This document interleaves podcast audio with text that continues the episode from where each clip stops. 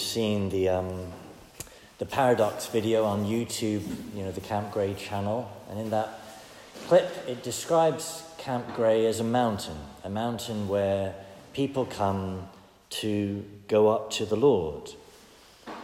And in that video, it says that just as Peter, James, and John had gone up the mountain to be with the Lord in his transfiguration, that they nonetheless had to leave the mountain, that Peter was mistaken in thinking that they would build tents and stay up there in the glory and presence of the Lord.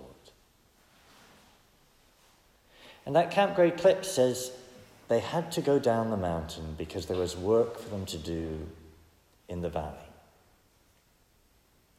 That we all day have, one day we all have to come down the mountain.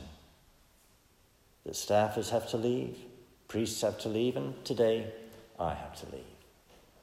Because there's work that must be done in the valley.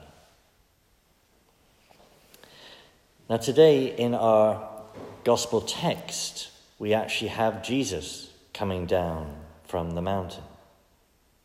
And as it happens, I notice that my entire time with you, we've had as our Gospel text, Jesus up on the mountain.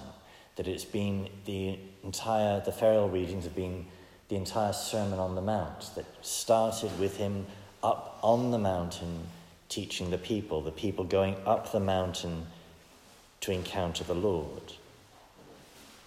And it kind of seems, dare I say, Camp Gray to be, for me to be leaving with him coming down the mountain.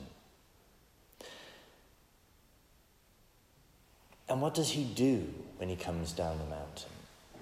Well, when he comes down the mountain, he immediately gets on with the normal work that we've seen him doing in the rest of the gospel, namely, or, you know, at the very least including his normal work of, of healing people. That the leper is a bit hesitant in approaching him, saying, if you wish, you can make me clean. But he is immediately responsive. He gets back to work and says, you know, of course I want to be healed. And the, the point I'm trying to make is that there's a continual pattern of our Christian living here, that we go from the Lord to be with the Lord, that we go from being with him in the tabernacle to being with him in serving his little ones at table in the dining hall. We go from being with him in confession to serving his little ones by adjusting their helmet straps on the bikes. That we're always with the Lord. At least we're supposed to be always with the Lord.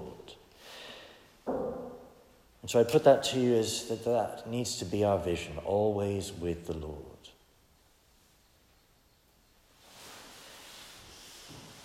And not many weeks from now, you know, you too will be leaving the mountain. So let always be with the Lord be your vision. That now he's with you in the tabernacle, in confession, in the mass, in the service of his little ones. All those different ways he's with you now. When you go down from the mountain, down into the valley,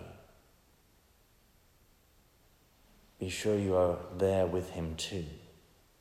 In just your daily duties, in your study, in your love of friends, in your regularity in prayer, the always with the Lord, on the mountain and in the valley. That we don't get to stay on the mountain, but we do get to always stay with the Lord.